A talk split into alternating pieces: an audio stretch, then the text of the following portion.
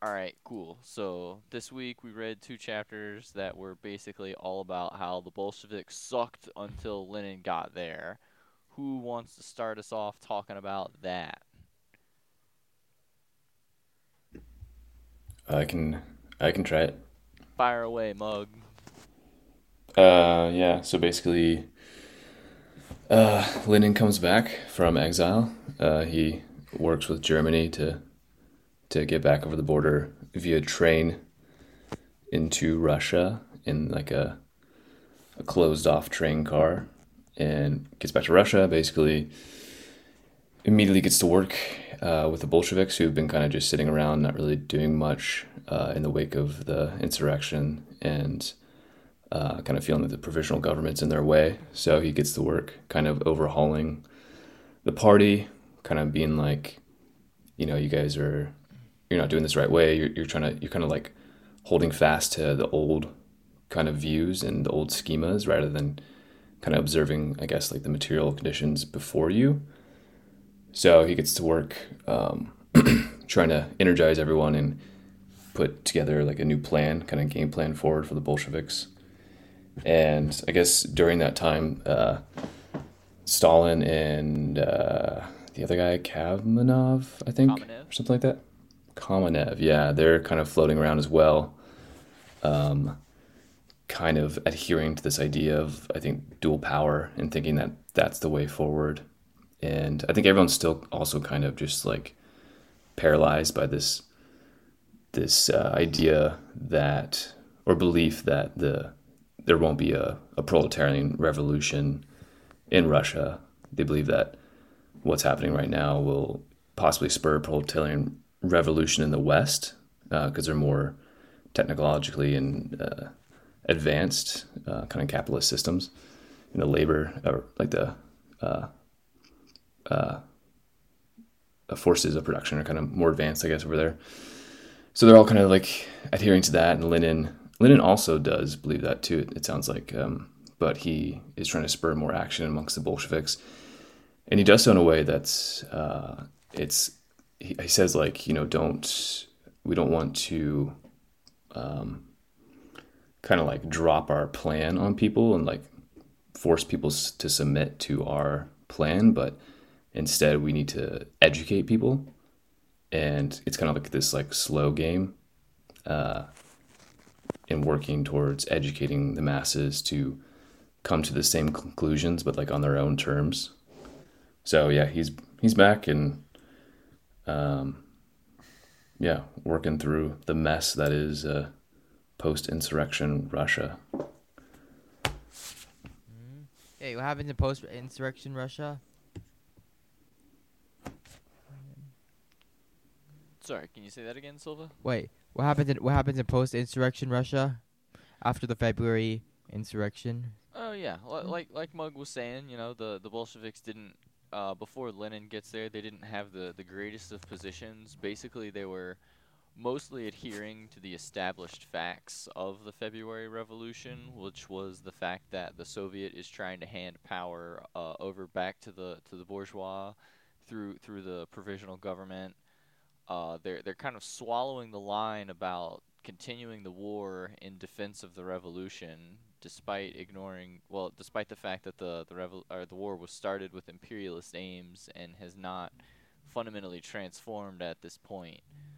Um, the the Bolsheviks are kind of touting a social patriotic defensist kind of line, and Trotsky really goes out of his way to to point the finger at the editors of Pravda and talks about how before Stalin and Kamenev get there, Pravda didn't really have the greatest of lines, but after Stalin and Kamenev took over the editorship of Pravda, uh, they they started really kind of uh, pushing the social patriotic def- line, where they're like, "Look, we're we're being attacked by Germany. We need to defend the revolution. Um, it's important that we continue this war."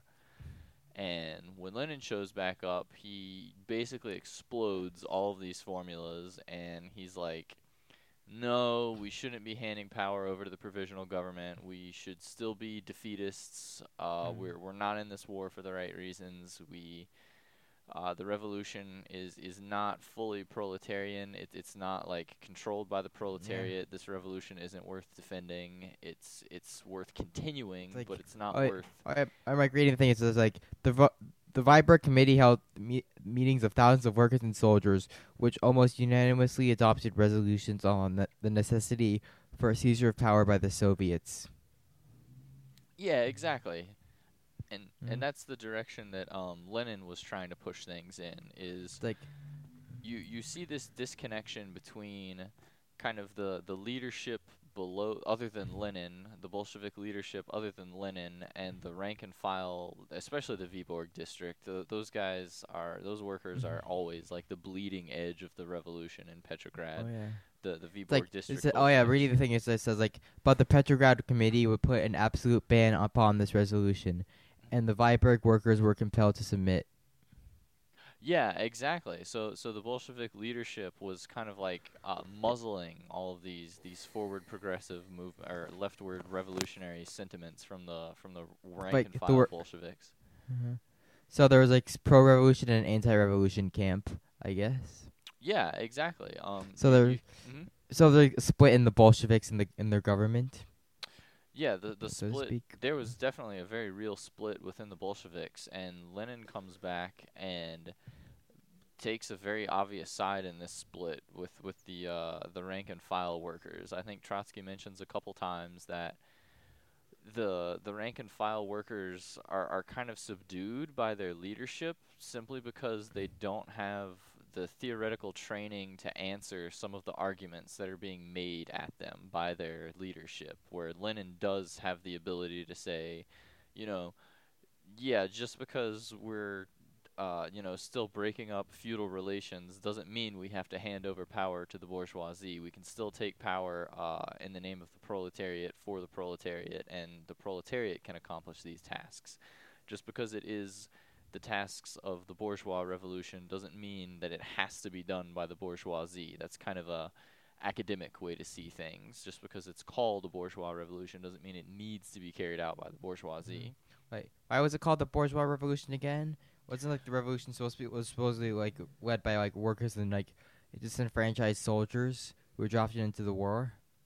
Yeah, so it's it's called a bourgeois revolution or a democratic revolution just because Russia was still a very feudal society and kind of the stereotypical Marxist scheme is that you go from feudalism to capitalism and then socialism communism. So they were seeing that Russia was in feudalism and so they're saying, well, the next step has to be capitalism. So if you're having a revolution in a feudal country, well then that's that's got to be a, a bourgeois revolution or a capitalist. Oh, yeah, that's why, that's why I thought all the like the Western countries were gonna go to communism first, then Russia, which obviously the reverse happened, as we all know from foresight. Yeah, exactly. And that's what Lenin was Ah, yeah. coming and he's beating everybody So over the head with basically- this club. Like, you guys, it, it doesn't have to go in this very formulaic scheme. It, it can history and societies are not that simple that they can fit into these kind of Mhm. like academic Yeah, yeah. Ru- The Russian con the in the Russian context, socialism was possible. Mm-hmm. Yeah. Wait, so I'm Yeah, something like confused that. on that.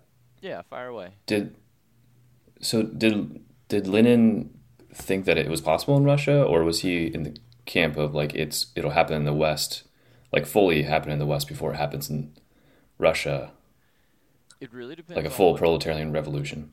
Yeah, it, it really depends on what era of Lenin we're talking about. Um, the 1905 to 1917, prior to getting back to Russia in 1917, he was definitely, Trotsky outlines the, the theory of the democratic dictatorship of the proletariat and the peasantry. And if that sounds confusing and ambiguous, it's because it kind of is.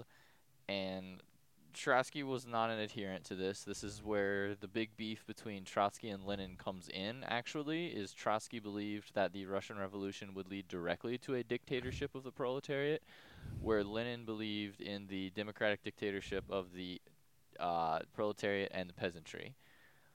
Uh, Trotsky's argument is that Lenin basically abandoned this position when he came back in April and converted to the Trotskyist position of the dictatorship of the proletariat.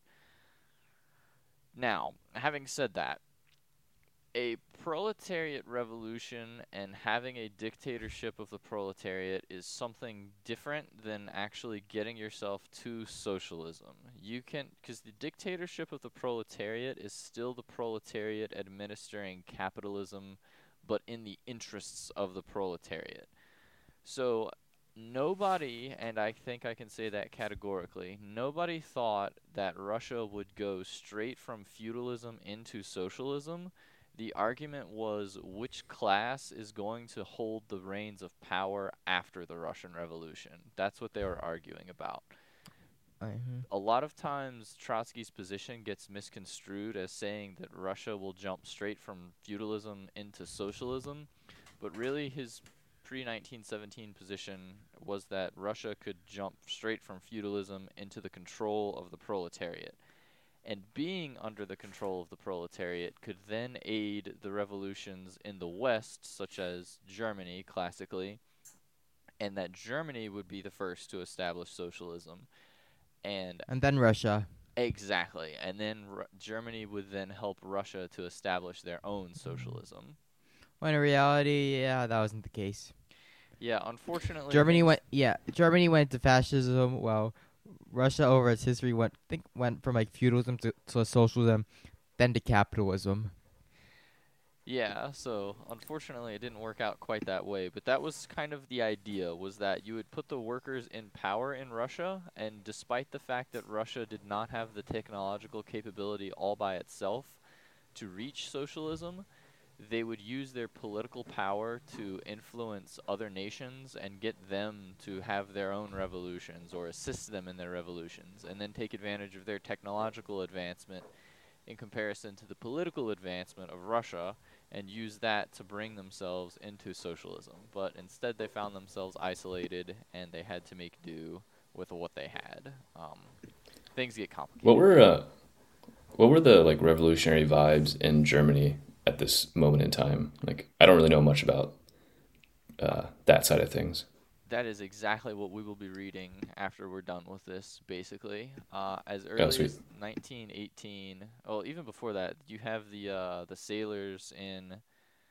Oh no, the name of the place escaped me. You you have mutineers in the sailors' lines. Like the the soldiers in Germany are also like revolutionary and like borderline revolting and things like that. So we, we'll definitely get to see all of the, the different soldiers, sailors revolts. Um, I mean Germany's revolution, uh, the the whole government fell apart in Um. 1918. So like just right after the Russian Revolution. Yeah, I think Violet might be thinking it about the Kiel Mutiny. Yes, I wanted to say Kiev, but I was like Kiev's not Mm. right. That's uh. Kiev's in Ukraine. exactly. I'm thinking, yeah, Banfield Panda's got it right. The Kiel Mutiny. They're spelled almost identical. There's just an L versus a V.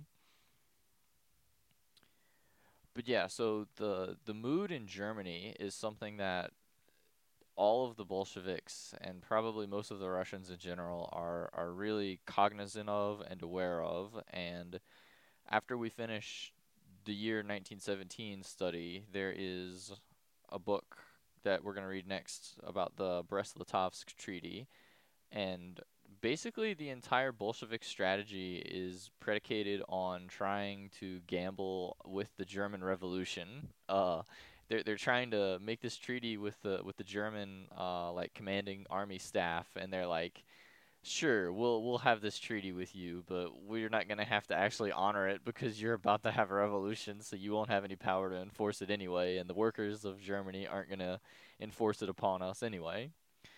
Uh, but that's that's kind of a Cliff Notes version. We'll we'll Yeah. obviously give a more full study of that. But yeah, we'll we'll definitely be looking at um, everything going on in Germany.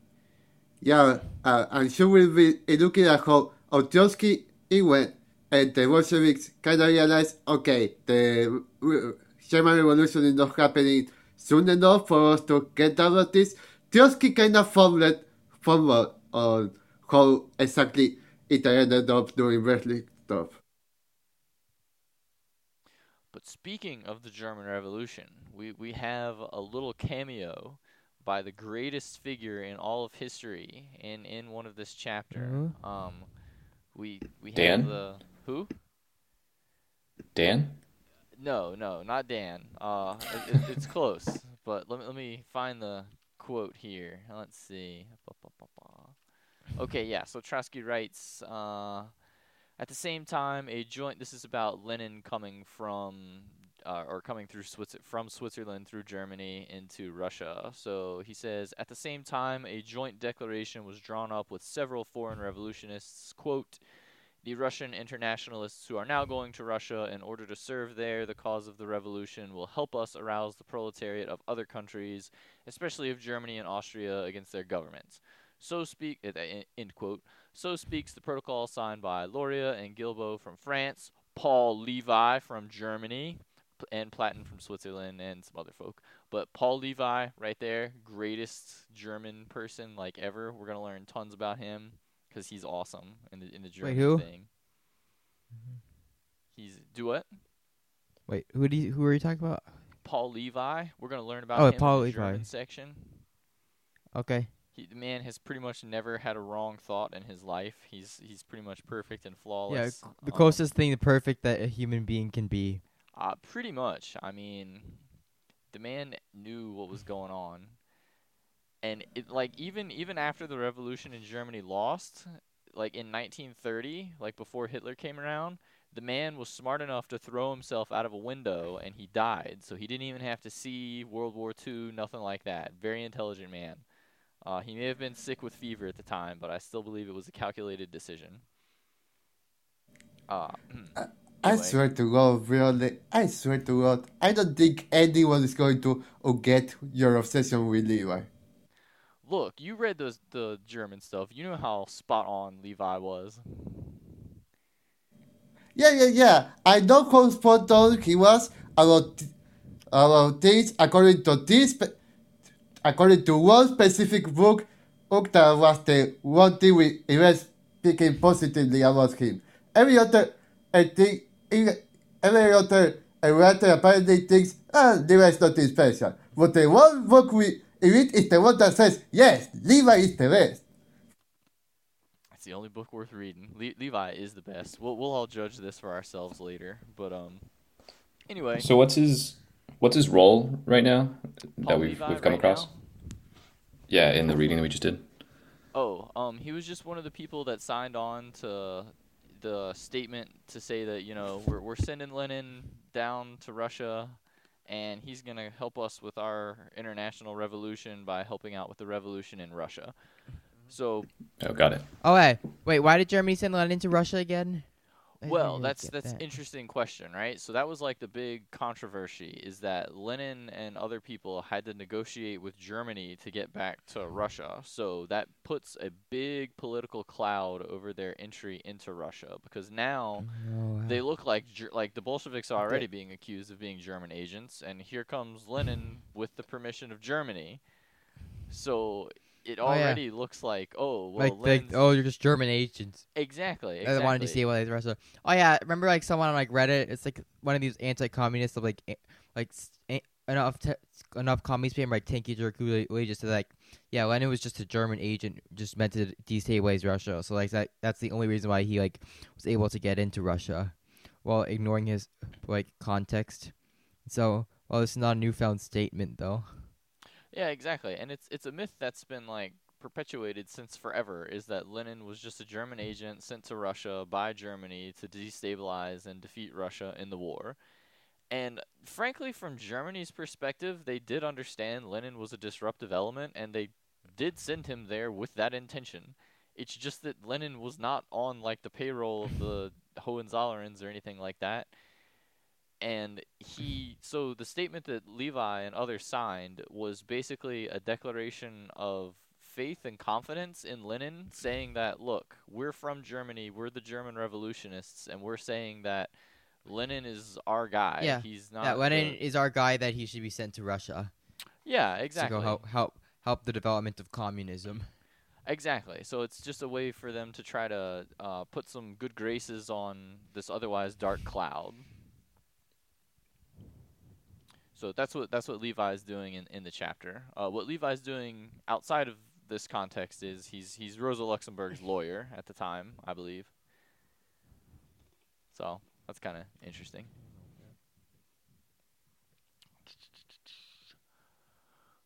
let's see.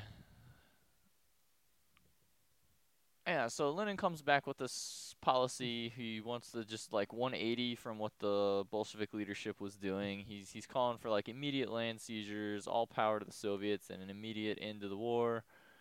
And like Mug was saying, he's he's not advocating that the Bolsheviks like go and do these things as a minority, like try to violently force all power to the Soviets or violently force an end to the war or anything like that but he's recognizing their role as a minority party within the Soviet and saying that we need to advocate for these positions, fight for these positions with the working class, not going outside of the established Soviet legality because that would make them like a like a blankist blanquist kind of party. They don't want to be like anarchist insurrectionaries. They want to actually go along with the working class and so that's going to mean winning the working class to their side. So that's really important that Lenin is not actually. Uh, I think Trotsky remarks one of the people is like, "Oh well, Lenin's going to play the role of Bakunin now, or Bakunin, however you choose to say that name." But Lenin is explicitly not advocating for a breach of Soviet legality. He's trying to remain a minority party uh, he, he constantly makes references to Karl Liebknecht, who famously voted against the war credits. Uh, Lenin is totally fine playing in the minority role, and and I think this these these two chapters should kind of show just how far along the path the Bolsheviks were towards like re-merging with with the Mensheviks, mm-hmm. and how Lenin kind of really 180 that by like the Bolshevik like Lenin like changed like the Bolsheviks. Like I have the book up here that says Kamenev grasped better than most Bolsheviks the general ideas of Lenin, but he grasped them only in order to give them the mildest possible interpretation in practice.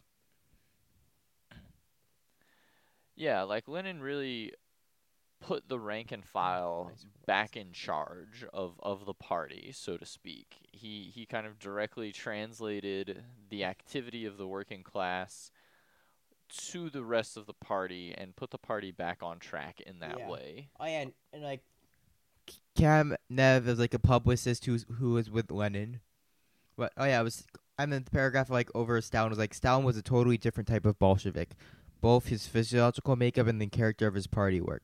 A strong but theoretically and pr- politically primitive organizer. Of course, Trotsky would say that. Of course. Yeah, this is Trotsky. Yeah. Now, now for the most part, Trotsky does choose to use other people's words rather than his own. Um, he's generally quoting somebody else. But, oh, yeah, yeah. Stalin was distinguished among the practicals for energy, persistence, and intensiveness in the matter of moves behind the scenes. Okay, it's just Trotsky describing Stalin.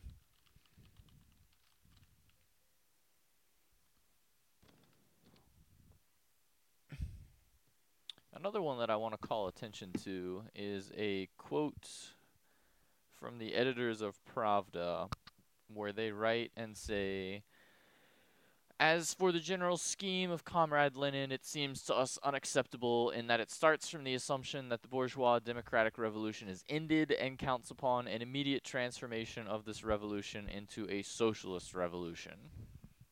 Now, this will consistently be the outlook or I should say that this particular outlook from Stalin and Kamenev, as it turns out, is something that they will transplant over into their dealing with the Chinese Revolution, where just like right now in, in the Russia 1917, they're trying to cling too hard to the idea of the bourgeois democratic revolution that they're missing the fact that a proletarian revolution is possible and happening before them.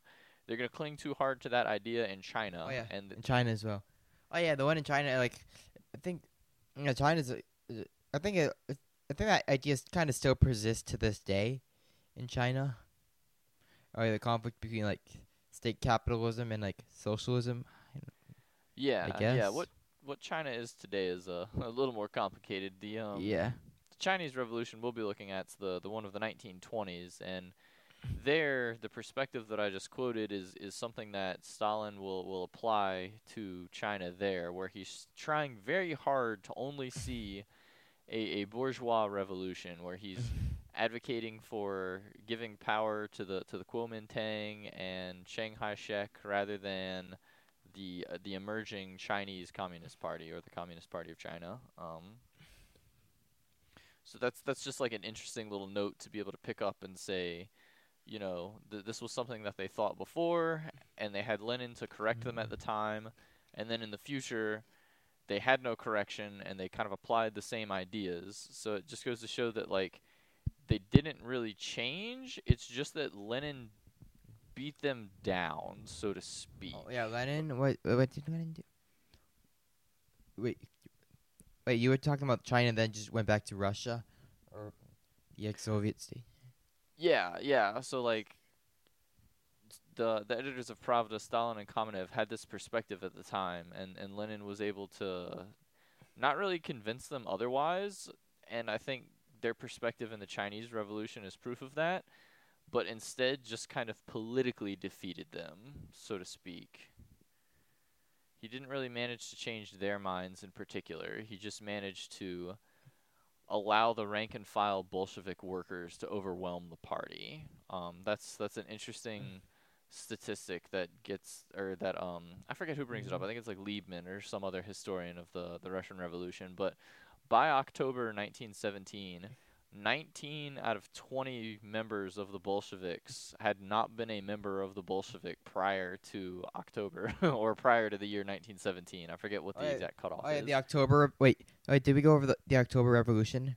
Oh no, not yet, not yet. We're still Oh, only good. back in back in April. Oh my god.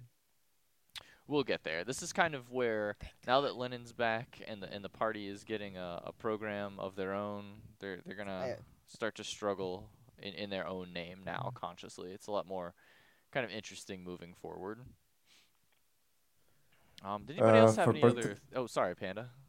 No, no, I just wanted to clarify for posterity's sake, this, this is being rec- recorded that I don't unnecessarily agree with Ro- Rowley, but I'm also not informed enough to uh, disagree explicitly with him in uh, his statement. I, I have to recognize that most of the re- reading that I do when it comes to Tyrion and, is related to this group, and I'm very help, I'm very grateful uh, for or this group to motivate me to read that, but uh, considering that for the most part, a lot of what we read is just his perspectives on different events or left co- communist perspectives and all that. Uh, I don't, although I don't necessarily agree enough of with, uh, I don't necessarily of enough to agree or disagree. As this, this is being recorded and that, of that, I, I'm just trying to cover my ass a little bit because as I, I have a representation of other places on, online on, under the same username, and I, in case anyone ever finds this, I want to clarify to cover my ass a little bit. That I don't necessarily agree, but at this moment, I also don't necessarily know enough to disagree. Sure, sure, and that's why Sure. gotta read, always read more, right? Don't you love it? It never ends. Mm-hmm. Yeah, there's infinite st- stuff to read. But I mean, at a certain point. Speaking of, Yeah, go on. Uh, speaking of, were we supposed to read the article in the appendix for this? We will read the appendices at the end of the volume. Oh, Did you go ahead and read it? I started already? reading it. I read like half of it earlier, then fell asleep. That's fair. That's fair. Yeah, we'll we'll read all the appendices once we actually finish the volumes. cool. It's kind of like a dare from Trotsky.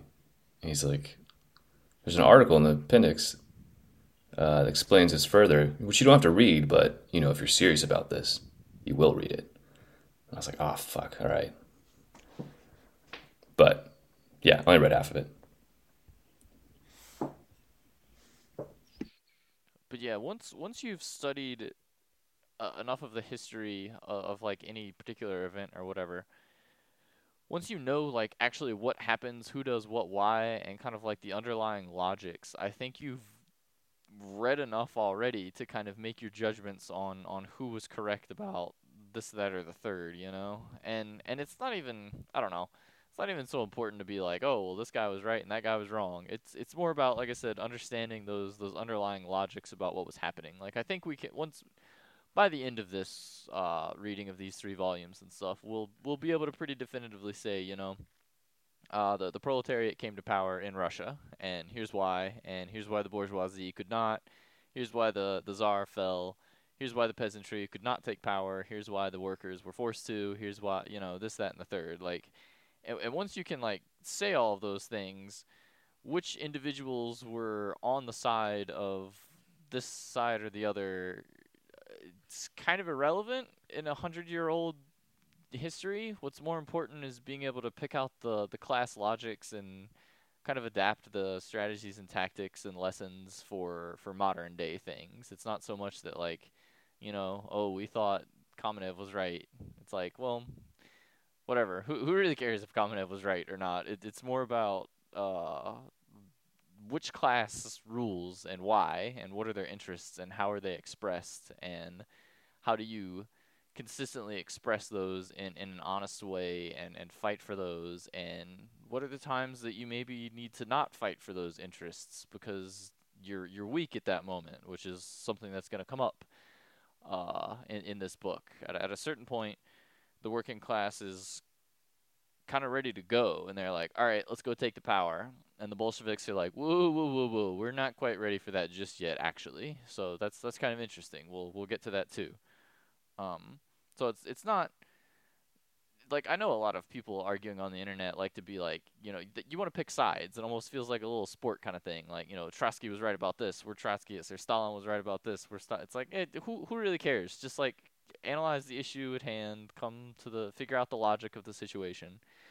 I I often enjoy uh kind of pointing out how both people are wrong and pointing out how both people are right about different specific instances just to mess with people and make them have no idea who I actually tend to adhere to or whatever. I like to bring up, for example, Stalin's opinion on I think it was like on on the Finland situation in 1918 or late 1917. I think he was pretty much spot on with what was going on in Finland. Um, but he got overruled by the rest of the Bolshevik party, so he just kind of had to go along with it. Uh, but I think he was totally right about he was saying about what he was saying in Finland. But we're not even going to talk about that in that book. So you know, I just wanted to give an example of where I thought Stalin was pretty much 100% correct about what he was saying.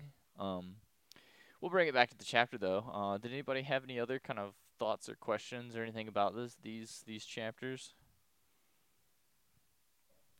Uh, from a perspective, the, the most interesting thing I, I found is, is how of uh, at the end of chapter 15, I, I believe it was. Uh, uh, sorry, it's, I, I getting a co- phone call. I, I had to cut. Sure. Wait, I have, I have a question. Fire so away. when it says like when it says like the Kamenev Stalin faction was steadily converting itself into a left flank of the so-called revolutionary democracy and was taking part of the mechanics of parliamentary pressure in the coerce upon the bourgeois, supplementing this with a similar pressure upon dem- democracy.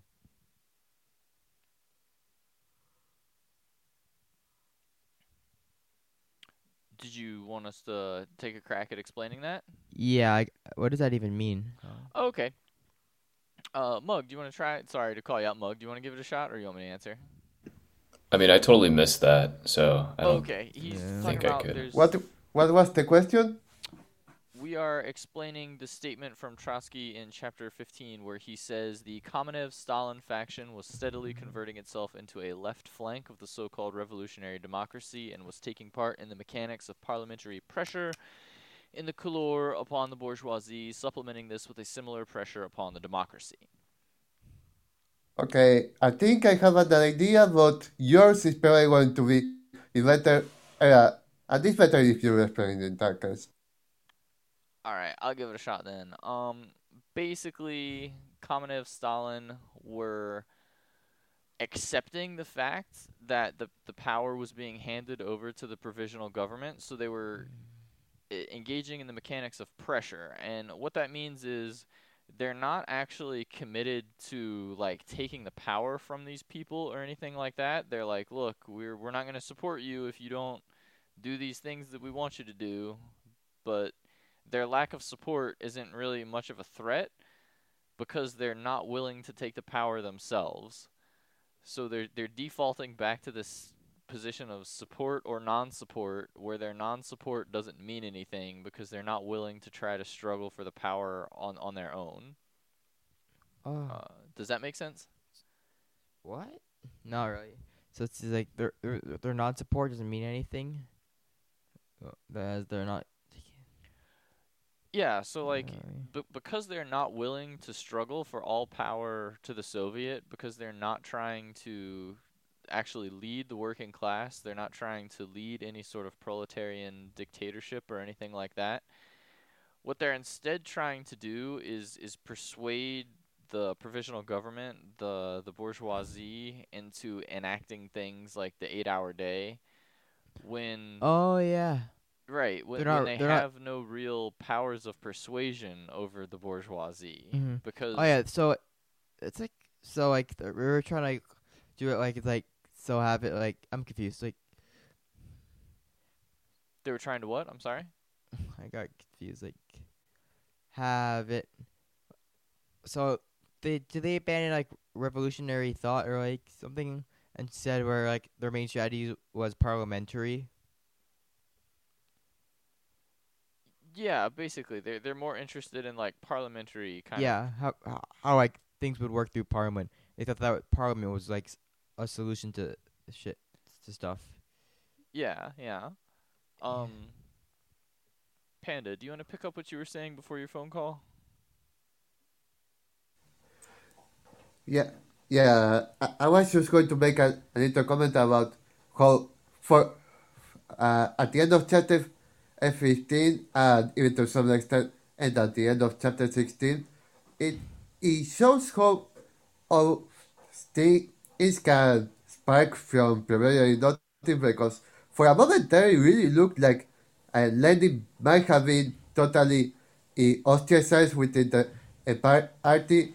Is in how, or like you said, a, mer- a remeasure between the Bolsheviks and the Mensheviks seemed possible, how, or pretty much everyone to the uh, right of the Bolsheviks, even the, into the right of the right, I flag of the Bolsheviks, everyone to the right of them, they thought, oh yeah, Lenin made a costly fuck up when he, he accepted the in German help in going back to Russia. Nobody's going to overlook him in another that. I think it puts into perspective that uh, when a revolutionary moment occurs, us, we're not going to realize in the moment between at the fumes of the revolution and the things that happened and then to, to necessary in logistics behind closed doors, us, us to, to at the momentum that we can't possibly predict. We it can't really predict in the middle of a revolution how I think how the revolution is going to come or down because it at, at the moment within a week of Lenin's return, uh, it kind of seemed like it was over for him for a moment. Yeah, he like it was over for Lenin.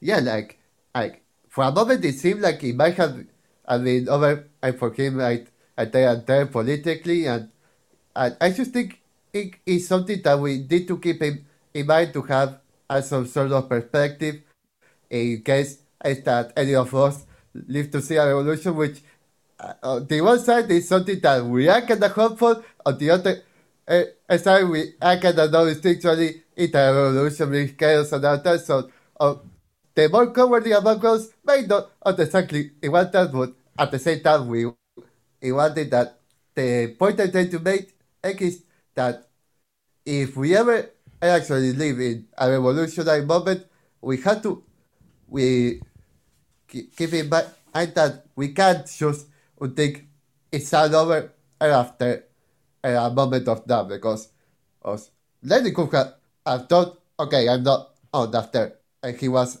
essentially seen as a old man for his return. Yeah, Lenin was like super isolated when he got back, like you're saying, and it's it's not the last time during the 1917 affair that he's going to be in a super minority position. At a certain point later, too, like right on the eve of October, he's he's calling for this seizure of power, and the the Central Committee's like stalling on him, and he's like, "Okay, I'm gonna step down and fucking leave if you guys don't pick up the pace with this, uh, because we need to do I this just, like, now." Like, just don't get your sh- together. Yeah, exactly. basically. So like Lenin's willing to to split and destroy the Bolshevik party uh, over certain questions and for Lenin to do that is kind of tremendous because the Bolshevik party is basically his party. Um, so it kind of shows his his dedication and awareness of uh, revolutionary tasks that he would be willing to split and or destroy the Bolshevik party. But it also says something I think about the Bolshevik party that he had to be driven to that point in order to get them to commit to revolutionary tasks that were Mhm. necessary. Yeah, they they weren't committing to revolution basically. Yeah, basically the the Bolshevik party is at its absolute best when it's being overwhelmed by revolutionary workers, particularly again those those Viborg Viborg district workers. They're they're pretty much the the the best. Um they're they're just awesome. Uh, one thing I wanted to talk about a little bit too that, that I like that Trotsky brings up, he, he kind of talks about the role of Lenin and leaders more generally in, in a in a party and how their their dynamics play out. And it, it can seem like, and Trotsky addresses this, he, he basically says, you know, it seems like Lenin was dropped into the Bolshevik Party and just gave it this huge 180 as though Lenin was this external element from Russia and it just got dropped in and it course corrected and he was something exogenous. He was this, this great man. He had all this influence and uh, it, it makes it kind of seem like uh, you know that the great man theory of history kind of has has a little bit of weight, but Trotsky kind of makes the point that you know it's not weird that Lenin gets dropped back into the Bolsheviks. What was weird was that he was away from them for so long, that he was out of Russia for so long. Uh, Lenin was was born and bred in Russian soil, in the Russian struggle, in the Yeah. Bolshevik Party.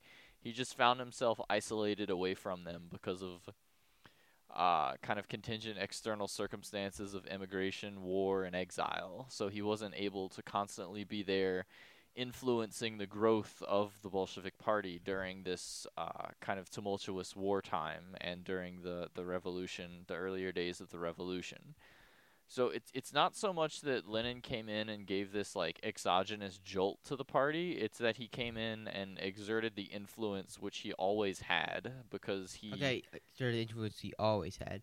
To just Yeah, because he, he's always been uh, kind of like Okay. I mean he was he was a party leader. He was uh, writers for Iskra, all the good things, writer editor for Iskra. Um, so like he he's always been growing and building the Bolshevik party. It's just that he was away from Russia, and once he got dropped back in, he's continuing to do the things he would have been doing uh, if he had been there the whole time, basically. Um, so I like that Trotsky makes that point that it's not just like the sole feat of Lenin that these things happened.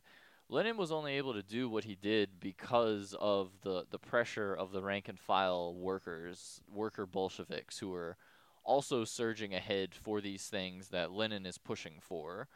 Uh, Lenin would not have been able to do that, basically, at all, if he didn't have those worker Bolshevik support the the quote unquote problem with the Bolshevik Party was this like upper middle layer leadership bureaucracy kind of thing. These these editors of Pravda, your kind of central committee that's not super in touch with the workers. Lenin had the the talent of being able to discern what the workers were fighting for, needed, what their feelings for, uh, what their feelings were, without actually being in the factory floor constantly. Not everybody can do that. Um, and it definitely showed. So I like that Trotsky brought that up. I thought that was uh, good to kind of dispel the idea that Lenin's kind of like this this uh, Russian messiah kind of thing. Let me see. There's something else I wanted to bring up, but I don't remember what it was anymore. Such a shame. Does anybody else have any other kind of thoughts, comments, questions, concerns?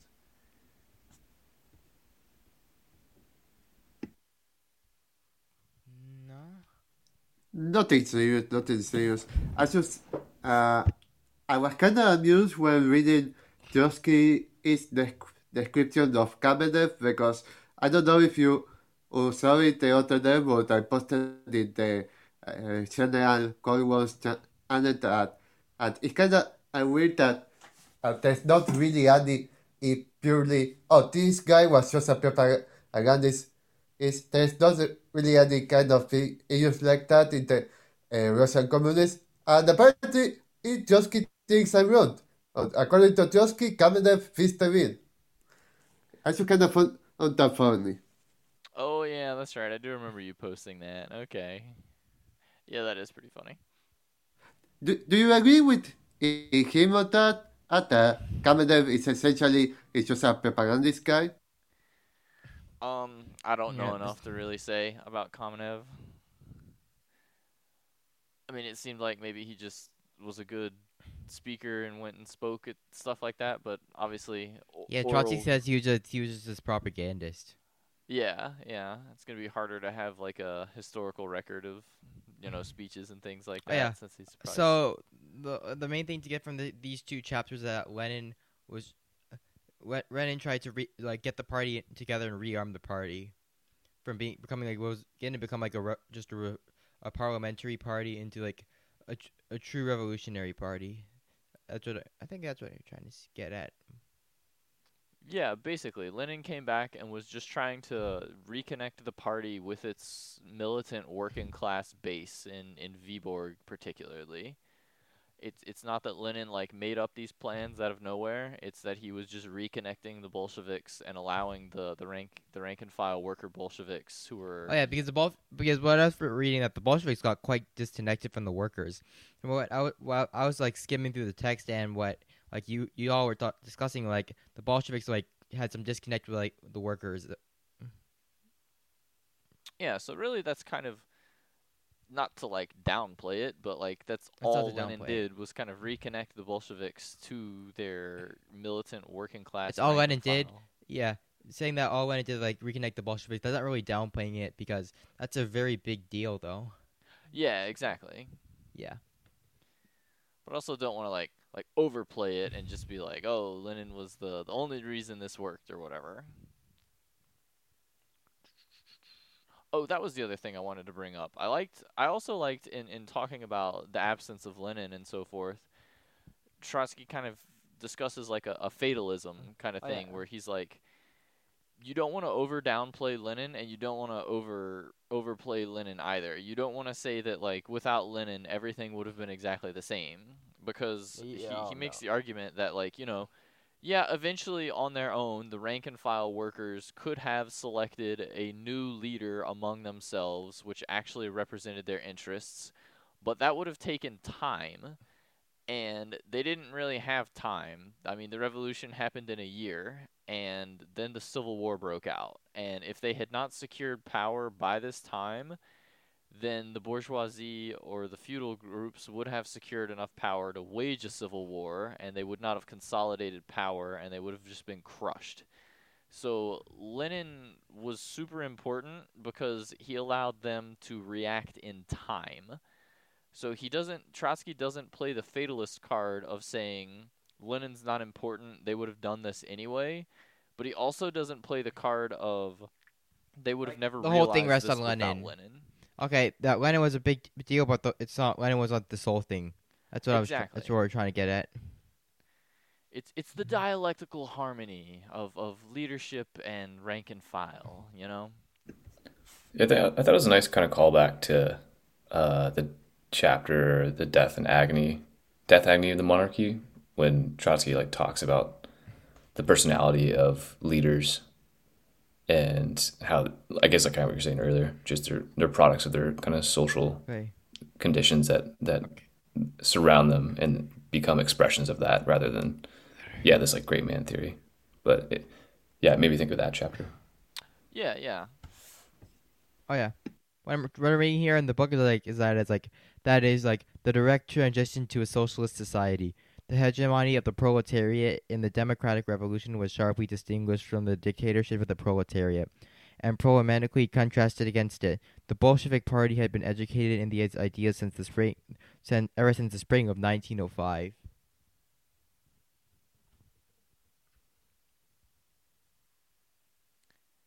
Right. Um. Yeah. Sorry. If anybody has any other thoughts, comments, questions, or concerns, otherwise we can just say we'll do two more chapters for next week again. Yeah. Hopefully, Yeah, I sounds good. actually read it this time instead of just Cha-ching. piggybacking off you to learn. Um. What did everybody think about this this new platform? Yeah, if it's our first time we're using it. Like, ha- I think it's pretty nice. Everyone comes through much clearer. I, I don't unnecessarily agree that everyone comes off more clear. Uh, in terms of clearness, it seems the same as in Discord. I'm not sure why I really sounds quieter for on me, but not for you guys. It's, it's weird. Oh, do I not sound quieter for you, Mug? Have I have I done better projecting the voice today? I think so. All right. I mean, or I just turned up my volume really loud. Cha-ching.